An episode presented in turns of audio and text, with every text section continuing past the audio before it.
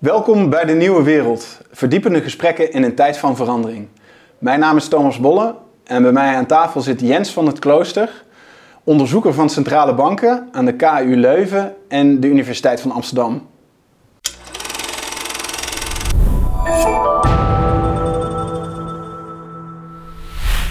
Welkom Jens. Hoi.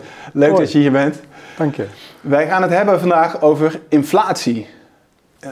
De inflatie staat op 6%, 7,5% Ja. deze maand. Schrikbaar in de cijfers. Maar voordat we daar dieper op ingaan, wat is nou eigenlijk inflatie? Want de definities zijn niet altijd even duidelijk. En we gaan eigenlijk dat, dit, dit eh, begrip even afpellen. Waar hebben we het over? Moeten we ons er zorgen over maken? Of is er eigenlijk niks aan de hand? En wat te doen? Ja. Nou, in eerste instantie is het natuurlijk op dit moment dramatisch voor mensen.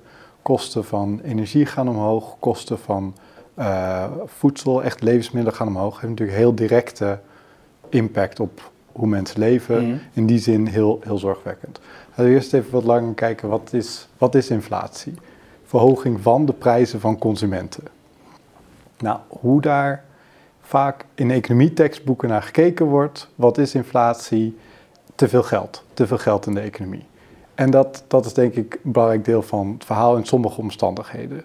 Eh, als we nu morgen iedereen 10.000 euro geven en iedereen gaat overal dingen kopen, dan gaat natuurlijk op een gegeven moment gaan die prijzen omhoog. En hoeven we niet per se meer goederen te zijn. Ja. Dat is natuurlijk onwenselijk. En als we het hebben over inflatie, hebben we het dus over prijsstijgingen. Prijsstijgingen van consumentengoederen. Ja, en die definitie is ook al heel belangrijk, hè? want we hebben het dus dan eh, niet over alle goederen. Ehm, we hebben bijvoorbeeld niet over huizenprijzen, we hebben niet over eh, eh, goederen die niet in dat mandje zitten van de consumentenprijsindex. Dus Ja. ook bijvoorbeeld geen aandelen of dat soort zaken. Precies, precies. Nou, Nou ja, je moet je voorstellen dat mandje is natuurlijk helemaal door de war geweest. Afgelopen paar, Ja. twee jaar.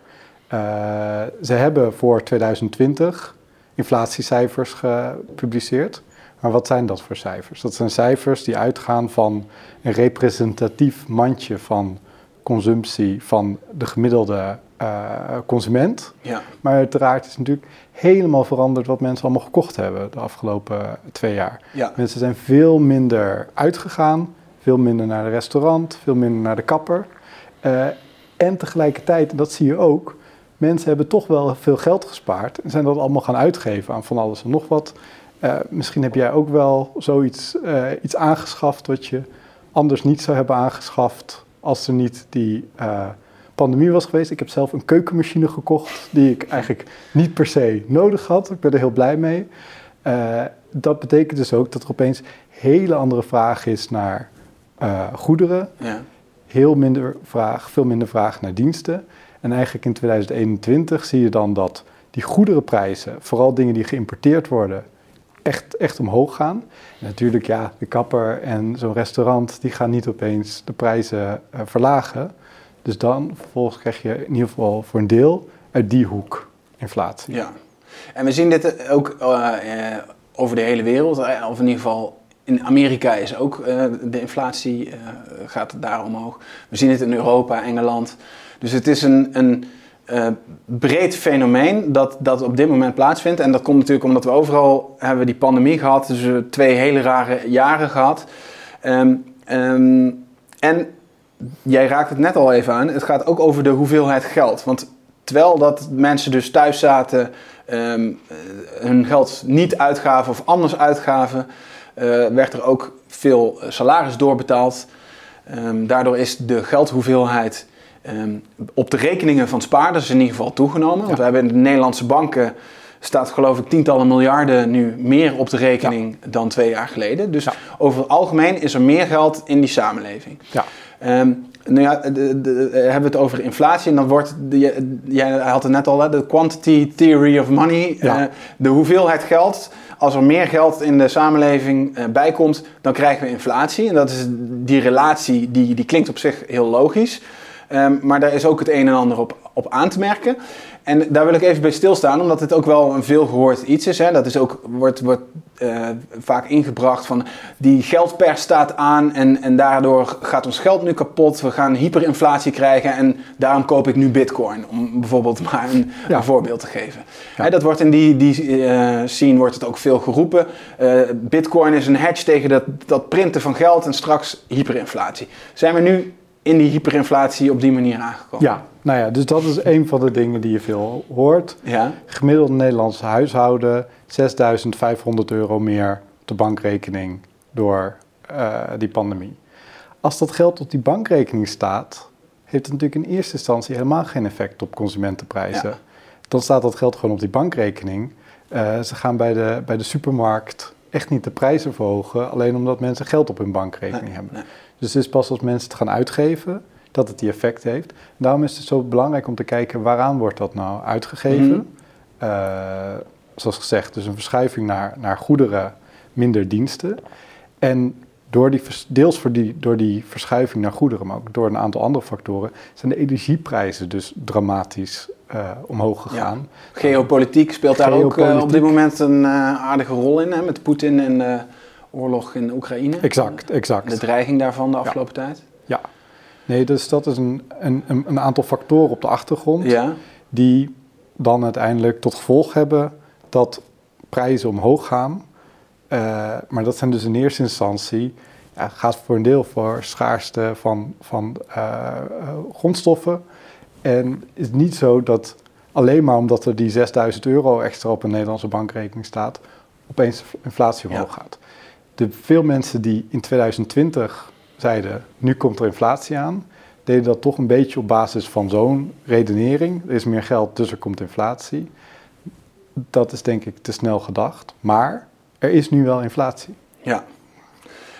Wat is nou, kunnen we die factoren van elkaar scheiden? Want ehm, we hebben dus meer geld op die rekeningen. Nu is ook het moment dat er meer wordt uitgegeven. Hè? Kunnen, we, kunnen we dat zien? Eh, is het nu zo dat, dat er meer aankopen worden gedaan?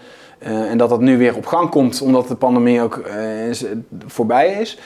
En eh, eh, welk deel komt door dat soort factoren van dat de energieprijzen omhoog zijn gegaan, wat eigenlijk daar toch weer los van staat. En ook wat wel met de pandemie te maken heeft, maar dat meer in de, de, de supply chain shocks, hè, dat, Mhm. dat bepaalde eh, eh, ketens eh, ook door de pandemie tijdelijk zijn stil komen te liggen en dat er toch wel veel vraag eh naar is geweest. Als je bijvoorbeeld, jij noemde net eh, de keukenmachine, maar bijvoorbeeld er is ook veel verbouwd en eh, bepaalde bouwmaterialen zijn ook schaars geworden.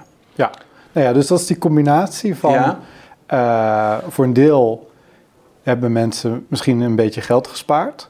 Maar dat is denk ik eerder nog het verhaal in de VS... waar echt aan iedereen geld is gegeven. In Europa is een andere keuze gemaakt.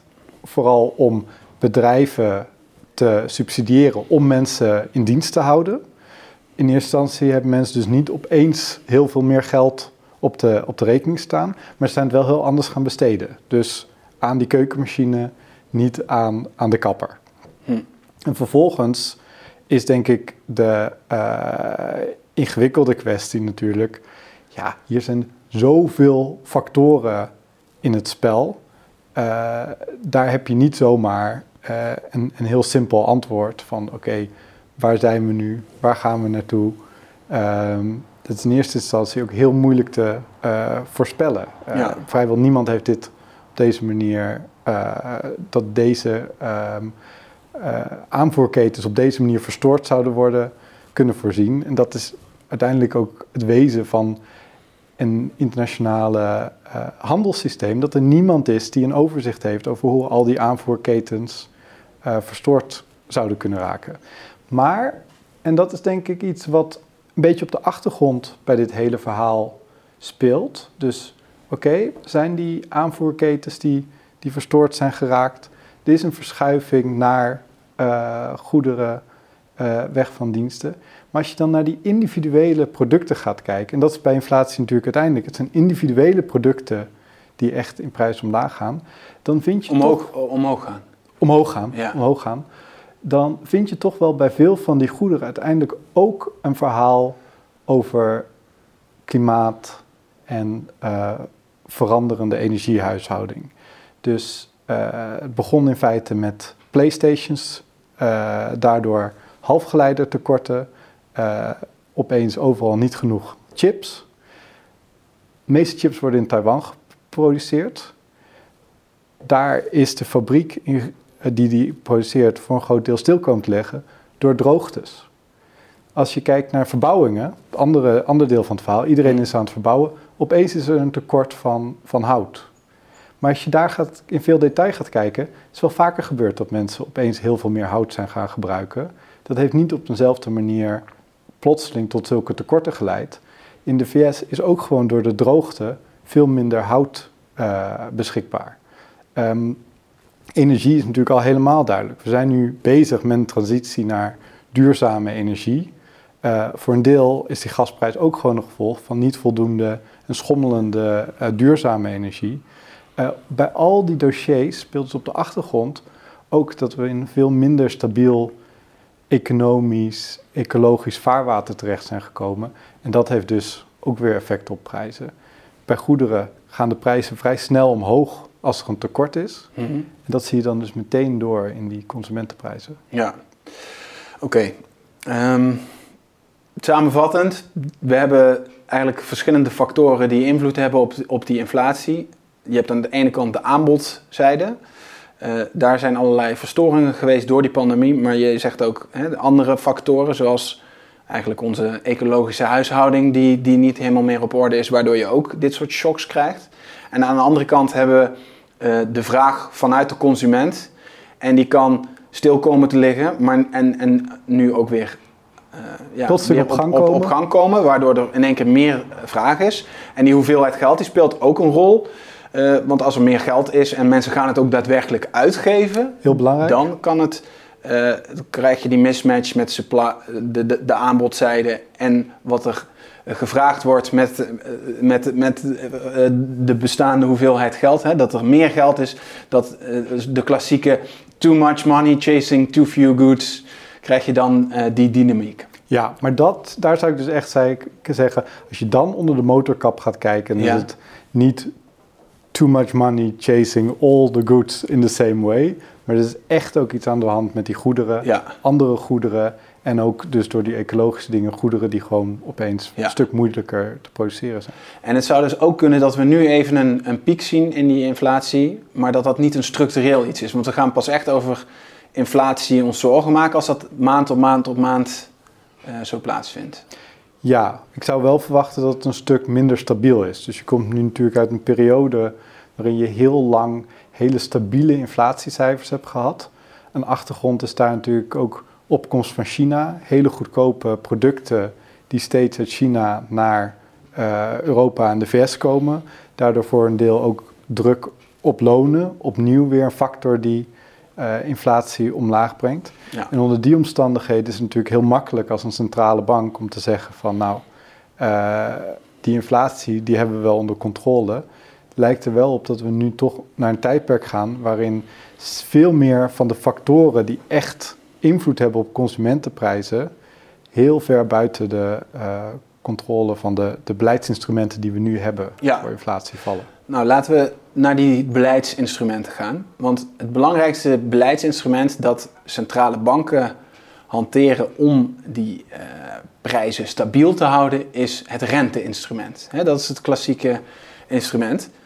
En dat gaat juist heel erg over die geldhoeveelheid. Precies. Dat ga je daarmee beïnvloeden. En dan zie je al dat het eigenlijk een asymmetrisch instrument is, want het gaat over die geldhoeveelheid. Terwijl aan die supply chain uh, zijde, daar heb je met die rente wat, wat minder uh, invloed. En zou je dus ook misschien op een hele andere manier uh, willen ingrijpen om, om bepaalde ja, hiccups op te lossen. Precies, precies. Nou, dat is natuurlijk de historische ervaring uit, de, uit de jaren 80. Hoge inflatie. Wat doe je dan? De rente verhogen. Uh, werkt dat? Ja. Als je, als je de rente verhoogt, dan geef je de economie een knauw. Vaak ook met als gevolg een recessie. Als gevolg daarvan, nou, in eerste instantie wordt er gewoon minder uitgegeven. Uh, de uh, vraag naar, naar werknemers wordt ook minder. Lonen gaan, gaan, gaan wat omlaag. Uh, wordt natuurlijk ook weer eh, minder geïnvesteerd.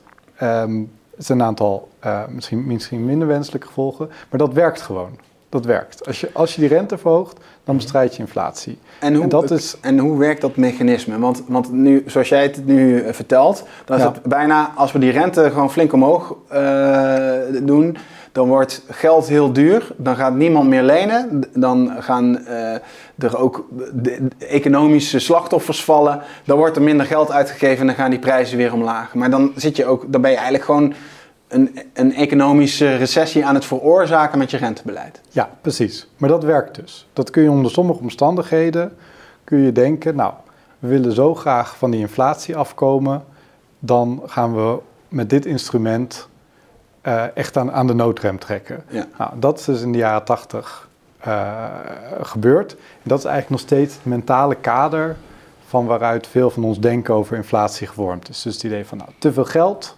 gaan de rente verhogen en dan hebben we dat probleem wel opgelost. Hm. En jij noemt de jaren 80, want in de jaren 70 hadden we uh, hoge inflatie. Uh, vooral in Amerika was dat het, uh, aan de hand.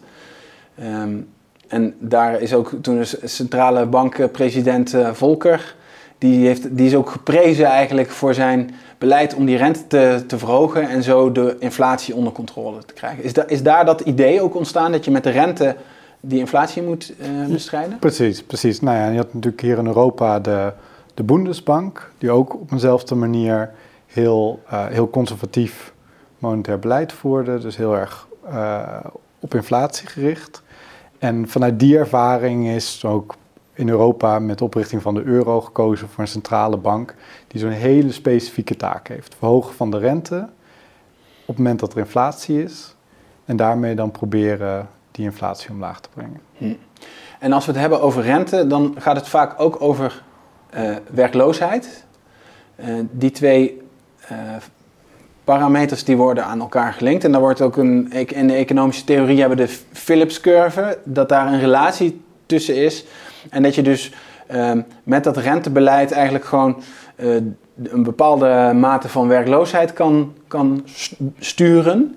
En dat je als het bijvoorbeeld een uh, oververhitte economie hebt, dat je gewoon meer werklozen gaat creëren. En dat op die manier die inflatie onder controle uh, komt te staan. Ja, het Philips curve gaat in eerste instantie natuurlijk over de relatie tussen de inflatie en de, en de werkloosheid. Ja, ja. ja. Um, maar op korte termijn is dat denk ik een, een, een hele correcte observatie in die Philips curve. Dat je door uh, lagere uh, werkloosheid meer druk krijgt op prijzen. Omgekeerd dat je met een hogere werkloosheid minder druk hebt op, op prijzen. Dat is natuurlijk de vraag, en dat is de, de hamvraag zo gezegd, ja. hoe dat op lange termijn werkt. Dus je zou kunnen denken, en dat is dan, dat is dan de hoop, dat je op korte termijn weliswaar werkloosheid hebt, maar dat op lange termijn de economie op een, op een veel stabieler pad ja. terecht zou komen.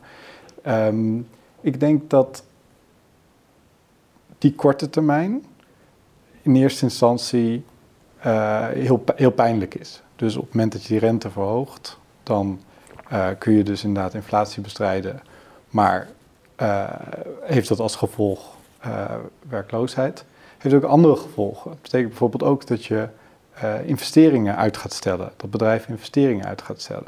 Nou ja, we staan nu natuurlijk helemaal voor een energietransitie. Eigenlijk historisch unieke hoeveelheid investeringen die nodig zijn. Ook dat is denk ik heel onwenselijk gevolg van, van de renteverhoging. Dus opnieuw, als je nu echt de rente zou moeten verhogen om de inflatie te bestrijden, dan zou dat allerlei onwenselijke effecten hebben. Ja, en hoe maak je dan die, die weging? Want aan de ene kant is inflatie is, is niet fijn voor, voor, voor gewone mensen die geld hebben op een, op een rekening, die dat willen uitgeven en die steeds minder voor hun geld kunnen kopen. Mm-hmm. Maar aan de andere kant, als je, als je dit beleid gaat voeren, je gaat die rente verhogen en daarmee eigenlijk de werkloosheid omhoog schroeven, ja, dan verliezen mensen hun baan. Mhm. Dus, dus hoe, hoe, maak je die afweging? Hoe gebeurt dat? En hoe doet een centrale bank dat? Want hoe, hoe, gaat dat in zijn werk? Want jij bestudeert die centrale banken en uh, uh, de Europese centrale bank doet dat ook weer net anders dan de Amerikaanse centrale bank, want die heeft een duaal uh, mandaat ook om heel specifiek die twee factoren mee te nemen. Bij de mhm. ECB is dat weer net wat anders ingericht. Mhm. hoe, hoe doe je dat? Hoe maak je die afweging? En hoe neem je dan al die belangen mee, ook van, van mensen? Ja, nou ja, dat is natuurlijk een heel erg moeilijke politieke keuze. Uh, hoe je, welke risico's je neemt met betrekking tot inflatie die, die te hoog wordt. En welke kosten je wil maken om inflatie te uh, bestrijden. Um, ik denk wat we ook afgelopen twee jaar dus gezien hebben. Het is heel moeilijk om te voorspellen wat, wat die inflatie gaat zijn. En dan wordt het natuurlijk gewoon heel politiek. En ik denk dat heb je nu in Europa ook gezien. Hmm. Dat centrale bankiers uit landen waar de werkloosheid heel hoog is, um, eerder geneigd zijn om, om uh, rente uh, wat lager te houden.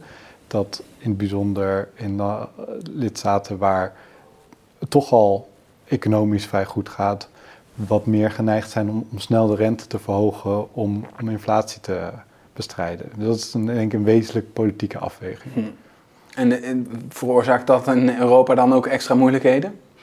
Uh, nou ja, dat denk ik dat dat uh, duidelijk te zien is. Dat er nu toch ook al afgelopen tien jaar toch veel meer conflicten zijn geweest binnen de uh, Europese Centrale Bank dan in de twintig jaar daarvoor. Het is nu gewoon een, moeilijkere set politieke afwegingen geworden. En dat uh, is misschien ook moeilijk om binnen een centrale bank allemaal op te lossen, waar je uiteraard niet zoals in democratie uh, zomaar kunt gaan stemmen uh, en waar je al die complexe maatschappelijke mechanismes hebt om uh, conflicten op te lossen. Hm. Want die centrale bank is een politiek onafhankelijk orgaan. Zo is het ingericht. Nou, je beschetst het al, het zijn eigenlijk politieke afwegingen, want het gaat over de gevolgen van dat beleid voor verschillende groepen mensen. En die, die uh, worden heel anders verdeeld. Die worden tussen landen anders verdeeld. Het ene land heeft een andere situatie dan het andere Europese land. Hè. Je schetst al uh, waar de werkloosheid uh, veel hoger is, is men toch eerder geneigd om te zeggen: Nou, hou die rente maar een stuk uh, langer laag. Terwijl in landen waar nu krapte op de arbeidsmarkt is, waar ze zeggen, nou, we, we, kunnen veel beter nu die rente omhoog doen. Hoe, hoe kan je dat dan verenigen in dat, in dat apolitieke instituut wat de ECB zou moeten zijn?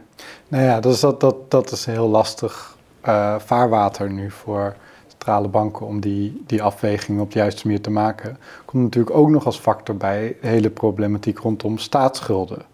Ehm, door de pandemie zijn staatsschulden enorm toegenomen. Uh, enerzijds, uh, ik denk heel verstandig, dus om in een pandemie die, die kosten op te vangen en niet ook nog een keer de hele economie uh, te laten crashen. Mm -hmm. Dus natuurlijk ook vorig jaar in maart zag het er in eerste instantie wel een beetje uit alsof er een, een, mogelijk toch weer een herhaling van de staatsschuldencrisis in 2010 zou uh, zich gaan voordoen. Natuurlijk heel onwenselijk midden in een pandemie. Anderzijds is het nu wel zo, ja, zijn heel hoge staatsschulden. Um, als je dan zomaar de rente gaat verhogen naar 6, 7 procent, ja, heeft dat natuurlijk wel hele vergaande gevolgen voor de houdbaarheid van, van die staatsschulden. Ik denk persoonlijk dat het verstandig is om daar, daar wel naar te kijken. Er zijn natuurlijk mensen die vanuit die ervaring van de jaren 80 zeggen van, nou, ga maar als centrale bank enkel op inflatie sturen en kijk niet naar bijvoorbeeld die effecten op staatsschulden. Uh, ik denk wel dat het in ieder geval totdat er op een andere manier een, een oplossing zou zijn gevonden om die uh, staatsschulden ver, verder omlaag te brengen, niet verstandig zou zijn om nu zomaar die rente omhoog te gooien. Ja. Opnieuw zou wel natuurlijk goed de inflatie bestrijden als je uh, op die manier overheden opeens dwingt om, om dramatisch te gaan bezuinigen, ja, gaat die inflatie wel omlaag. Maar is misschien niet de juiste manier om dat te doen. Ja. Um, nu hebben we de afgelopen tien jaar, of misschien nog wel iets langer, in, in Europa hele lage inflatie gehad. In, in, in de VS ook trouwens. Maar in, laten we het even bij Europa houden. Daar is ehm, na, de, na de eurocrisis is daar een quantitative easing beleid gevoerd. Hè? Dus, dus ehm, eigenlijk de rente was al heel laag. Die stond al bij rondom, rondom nul. En toen is de eh, centrale bank is staatsschulden gaan opkopen. En eh, ook bedrijfsschulden uh, zelfs. Om op die manier de, de economie te stimuleren. En officieel ook om die prijsstabiliteit te bewaken. En die inflatie dus op te krikken naar 2%. Um, ehm, nu hebben we voor het eerst eigenlijk gaan we over die 2% heen. Hoe, hoe, hoe, kijk jij naar dat, dat opkoopprogramma van die centrale bank en welke rol kan dat nog spelen om nu ook um, ja, zeg maar, dat beleid te voeren zonder meteen die rente te verhogen. Ja, nou precies. Dus enerzijds zie je dus dat dat renteverhogen is geen magische knop om inflatie omlaag te brengen. Dat is, uh, heeft al, brengt allerlei kosten met zich mee. Ik denk dat we hebben afgelopen jaren ook gezien. Het is geen magische knop om inflatie aan te jagen. Dus ondanks dus heel vergaande opkoopprogramma's uh, waren er uh, tot begin van de pandemie toch echt hele lage inflatieverwachtingen. Dus ik denk in eerste instantie wat, wat ook zo'n zo'n opkoopprogramma laat zien, dat monetair beleid toch wel een heel vergaand instrument is om in te zetten om, om een economie te sturen en dat dat allemaal mogelijk ook onwenselijke uh, bijeffecten heeft. Nou ja, dat hebben we al gezien met de, ehm, eh, veel, veel bedrijven die daardoor uh, allemaal investeringen naar voren zijn gaan trekken. Dus ook in bijzonder veel uh, investeringen in fossiele energie die toch nog de afgelopen paar jaren plaatsgevonden hebben. Um, anderzijds is natuurlijk ook wel duidelijk dat die lage rente, tenminste in sommige lidstaten, vergaande effect heeft gehad op de huizenprijzen. Um, dus Net zoals je niet zomaar met de magische knop van de geldpers de economie uit zo'n inflatie kunt trekken, kun je er ook niet zomaar de economie mee aanpakken. Ja. En komt dat dan ook nog door het soort inflatie wat we, waar we naar kijken voor, om, om, om centrale bankbeleid eh, te bepalen? Want ehm, inflatie is ook uh, de huizenprijzen gaan omhoog. Dat is ook een vorm van prijsstijging. Mhm. Dus dat is ook een vorm van inflatie. En aandelenkoersen die omhoog gaan over het geheel.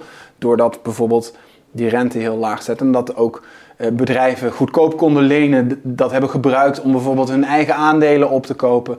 Of uh, te fuseren. En waarbij eigenlijk ehm, die goedkope schulden zijn gebruikt om bestaande vermogens in stand te houden. Als je het toch een beetje samenvat. Mhm. Want het zijn mensen met, die al een huis hebben of die aandelen bezitten, die daarvan geprofiteerd hebben. Ja. En dat, dat rekenen we niet mee in inflatie, maar dat is wel een, een, vorm van prijsstijging. Ja, precies. Uh, ik denk dat de reden waarom we dat typisch niet zomaar als inflatie beschrijven, is dat er een heel ander mechanisme achter zit, wat die, die prijzen uh. Dus bij consumentengoederen is het uiteindelijk toch gewoon uh, productie. Kun je er nog iets van, hoeveel kun je er nog van, van, van, van produceren? En, en um, natuurlijk ook een vraag die in eerste instantie bepaald wordt door hoe mensen consumeren. De prijs van, van aandelen werkt natuurlijk heel anders. Dat wordt bepaald door hoeveel mensen sparen en uh, is ook onder veel directere controle van, van het monetaire beleid. Als je de rente omlaag doet, dan wordt het minder aantrekkelijk om te sparen met obligaties. Dus gaan de aandelenprijzen uh, omhoog. Nou, de reden om dat in ieder geval als een apart onderwerp te bespreken is dat mhm. gegeven dat die twee uh, type prijsverhogingen een hele andere dynamiek erachter zit, kun je die niet allebei met één renteinstrument tegelijkertijd in verschillende richtingen schuiven. Ja. 2015 was natuurlijk nog steeds in heel veel Europese lidstaten echt hele hoge uh, jeugdwerkloosheid. Nou, daarvan was de hoop om uh, dat in ieder geval deels op te vangen. Tegelijkertijd in Nederland natuurlijk hele uh, vergaande gevolgen op, op huizen en, en huizenprijsstijging. Hm. Maar het is wel belangrijk om ook te zien dat uh, dat niet overal in, in Europa gebeurd is. Dus ik, woon in Brussel, daar zijn de huizenprijzen niet veel verder, sneller gestegen dan, dan de inflatie. Waardoor is dat?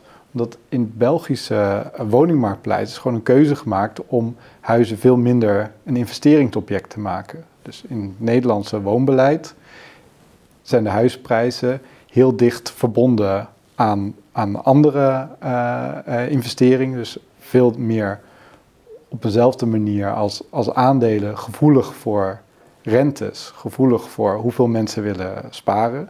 In België betaal je ja, bijna 20% aan belastingen en, en kosten alles als je, een, als je een huis koopt. Daar kopen mensen echt alleen een huis omdat ze er willen wonen, niet omdat ze het als een investeringsobject zien. Dus ehm, als het gaat over die, die prijsinflatie, dan uh, denk ik wil je in eerste instantie naar consumentengoederen kijken. En als je iets wil doen aan de huizenprijzen, dan moet je misschien ook aan hele andere instrumenten denken. Nou ja, in Nederland zou je dan bijvoorbeeld ook veel meer naar uh, budgettaire kanten kunnen kijken.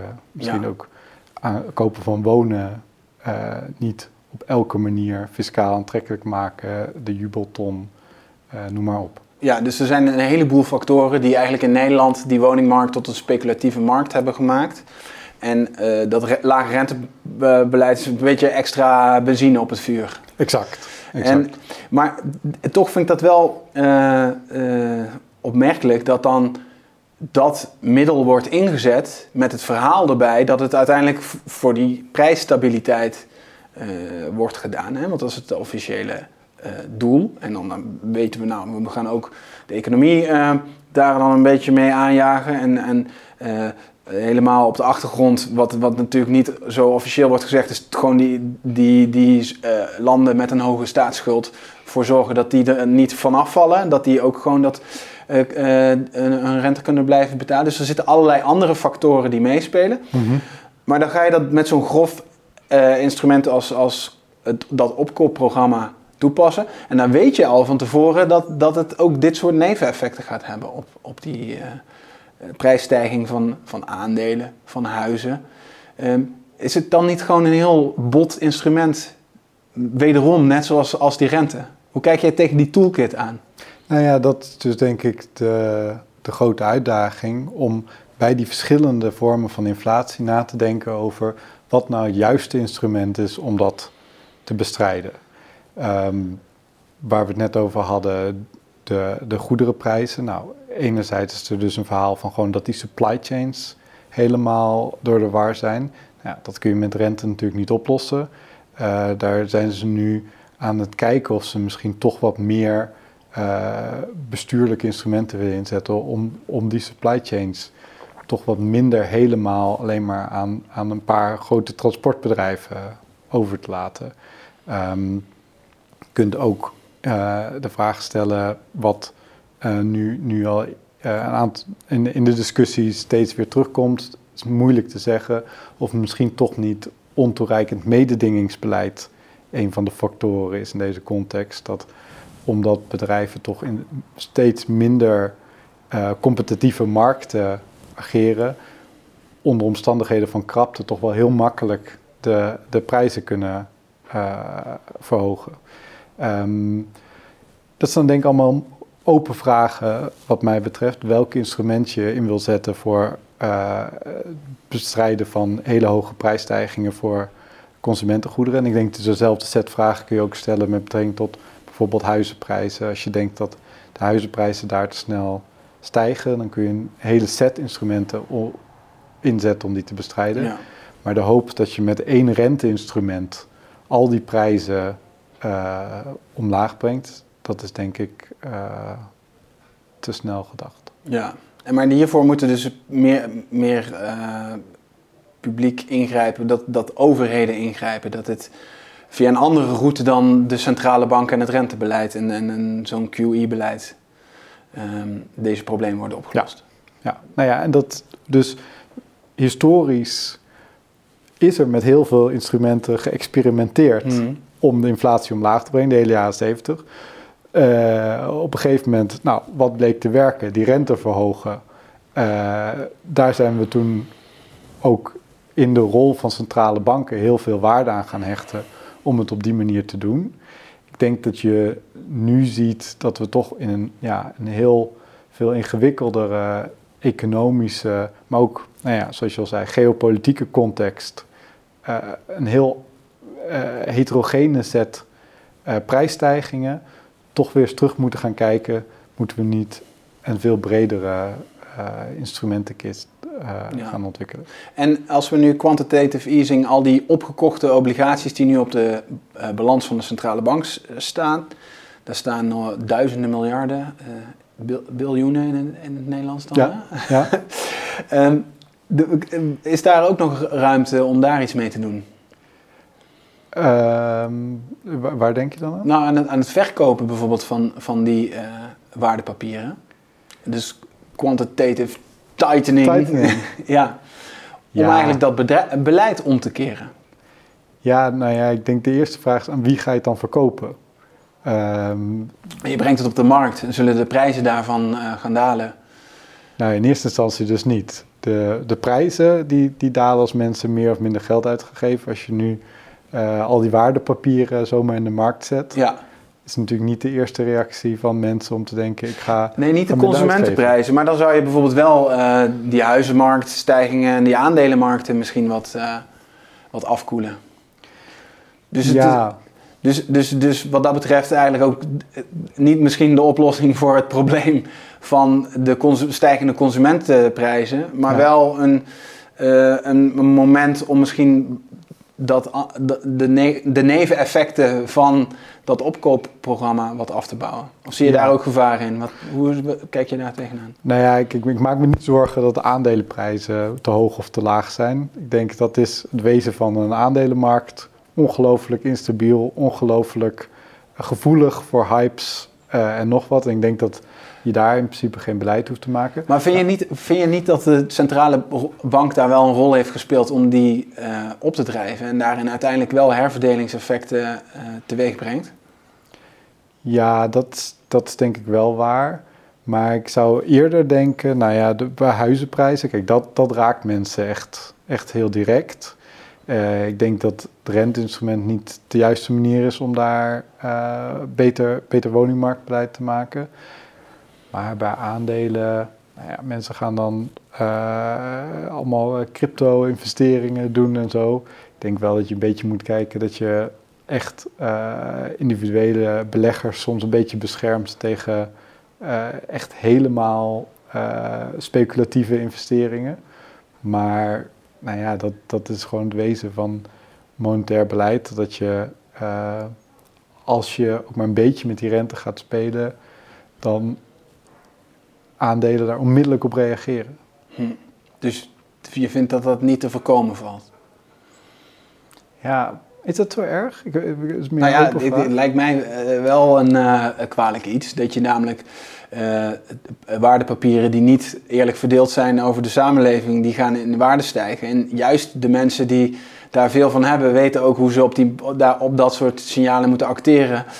En um, ik denk dat, dat we dus hebben gezien dat vermogens uh, steeds groter zijn geworden de afgelopen tijd, terwijl de lonen zijn achtergebleven. Ja, nou ja, daar denk ik, ik bedoel, dat, dat is denk ik een heel terechte zorg, maar dan kom je misschien ook weer uh, terug op hetzelfde verhaal. Je kunt ook gewoon een vermogensbelasting invoeren. Hmm. Dus anders dan nou ja, helemaal proberen die, die financiële markt uh, te, te, te micromanagen. Dat je denkt van nou oké, we vinden dat de vermogensongelijkheid te ver is op, opgelopen. Nou ja, nu in Nederland hebben we een discussie of we de afgelopen vijf jaar nog überhaupt vermogensbelasting, uh, belasting op vermogen heffen.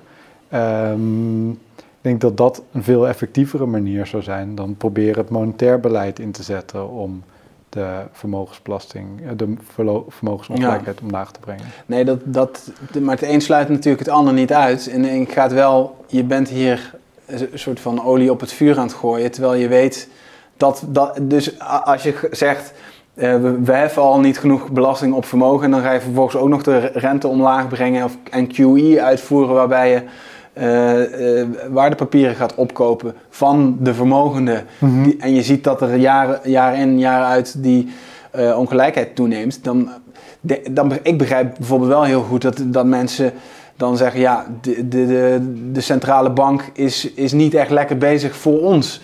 Um, ja. ja, kijk, dat lijkt me de kern van het probleem. Dus wat je met monetair beleid doet, heeft zoveel effecten op, op elke hoek van, van de economie. Uh, op de, de aandelenprijzen, op de huizenprijzen, op hoeveel investeringen er plaatsvinden, op hoeveel mensen kunnen lenen. En al die beslissingen hebben natuurlijk ook weer allerlei andere effecten. Het is heel politiek.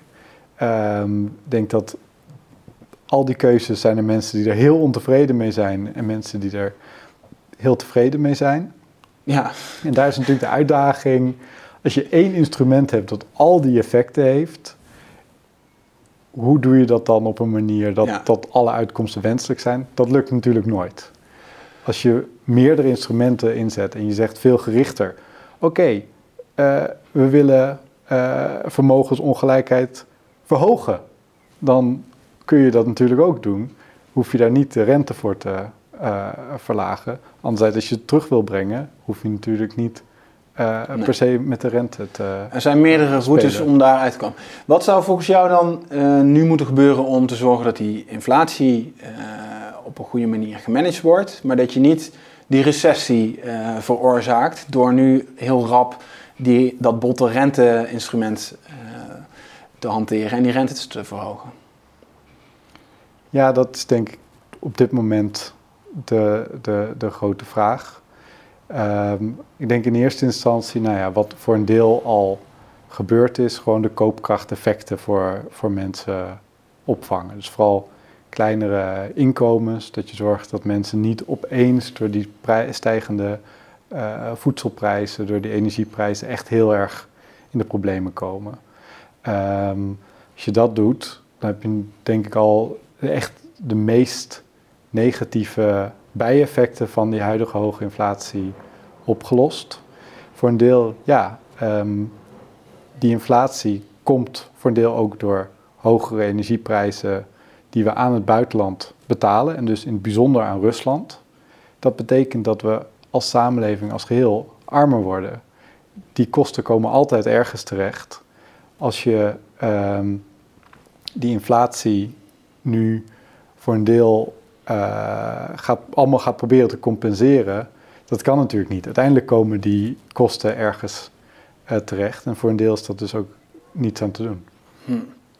En hoe eh, zorgen we ervoor dat nu niet het narratief ontstaat dat de lonen gematigd moeten worden? Eh, eh, want we hebben eigenlijk in de afgelopen jaren gezien dat lonen zijn achtergebleven bij vermogensstijging. Dat is ook een belangrijke oorzaak van die groeiende ongelijkheid geweest. Ehm, maar typisch is juist eh, op het moment dat er inflatie is, dan wordt er al gewaarschuwd van, oh, dan moeten we de lonen eh, niet te veel laten stijgen. Want als dan de lonen omhoog gaan, dan gaan mensen nog meer uitgeven. Dan komen we in een spiraal terecht dat de eh, inflatie nog verder omhoog gaat.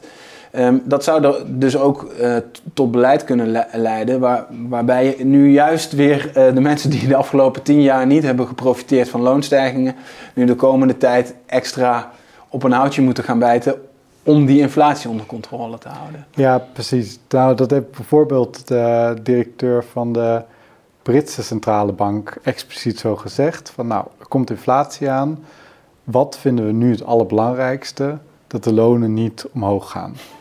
Nou ja, dat, als je weet dat die energieprijzen gewoon gaan stijgen, betekent dat dus dat je zegt, we leggen alle kosten van die energieprijsstijging neer bij gewone consumenten.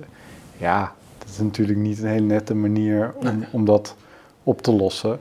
Ehm, En dan worden mensen ook echt boos, want dan gaan de prijzen gaan omhoog, je loon stijgt niet mee, dus dan betekent echt een, dat je minder kan kopen, dat Ja. gewoon die koopkracht omlaag gaat. En dat Ja. is ook eh, uiteindelijk heel slecht voor de economie. ja, precies. Nou ja, en als je dan ook nog de rente gaat verhogen, wat dus Ja. ook in eh, Groot-Brittannië gebeurt, maak je dus ook nog nou ja, dat die economie afkoelt, dat er minder banen zijn. Leg je eigenlijk al die transitiekosten neer bij, bij gewone werknemers. Dat, dat is denk ik niet het meest wenselijke. Maar nogmaals, er zijn dus hele fundamentele factoren die, die deze inflatie nu veroorzaken. Die veroorzaken dat je niet meer voor dezelfde manier goedkoop al die uh, goederen uit Azië zomaar kunt investeren. Ehm, dat is niet zomaar 1, 2, 3 op te lossen. Er zijn fundamentele macro-economische factoren die, en ik denk dus ook ecologische factoren die die prijsstijgingen aandrijven. En die moet je voor een deel uh, accepteren. En, en kunnen we ook nog iets doen aan die ecologische uh, ja. zaken? Maar niet met monetair beleid. Oké. Nou ja, kijk, wat ik wel denk, waar je dus, nou ja, dit is ook een, een hobbyhorse uh, van me, dat je misschien eens moet kijken of je niet wat meer groene investeringen wel voordeel van, van, van lage rente zou kunnen ja, geven. Maar dat is, dat is geen hobbyhorst toch? Dat is deel van je onderzoek ook. Uh, ja, nou ja, terugkerend thema. Ja. Um, dat is natuurlijk ook weer een hele andere manier om monetair beleid selectiever te maken. Ja. Dat je zegt, oké, nou, we gaan nu... Uh, we hebben nu een, een monetair beleid met hele lage rentes. Dat willen we niet zomaar voor alle investeringen. Dat willen we misschien specifiek voor die investeringen die we nodig hebben voor die groene transitie.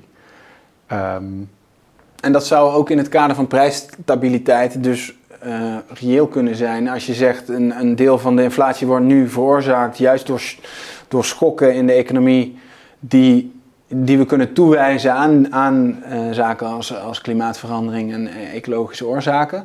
Dus we moeten juist zorgen dat we daarin wel blijven investeren, maar niet bijvoorbeeld in raketten naar de maan.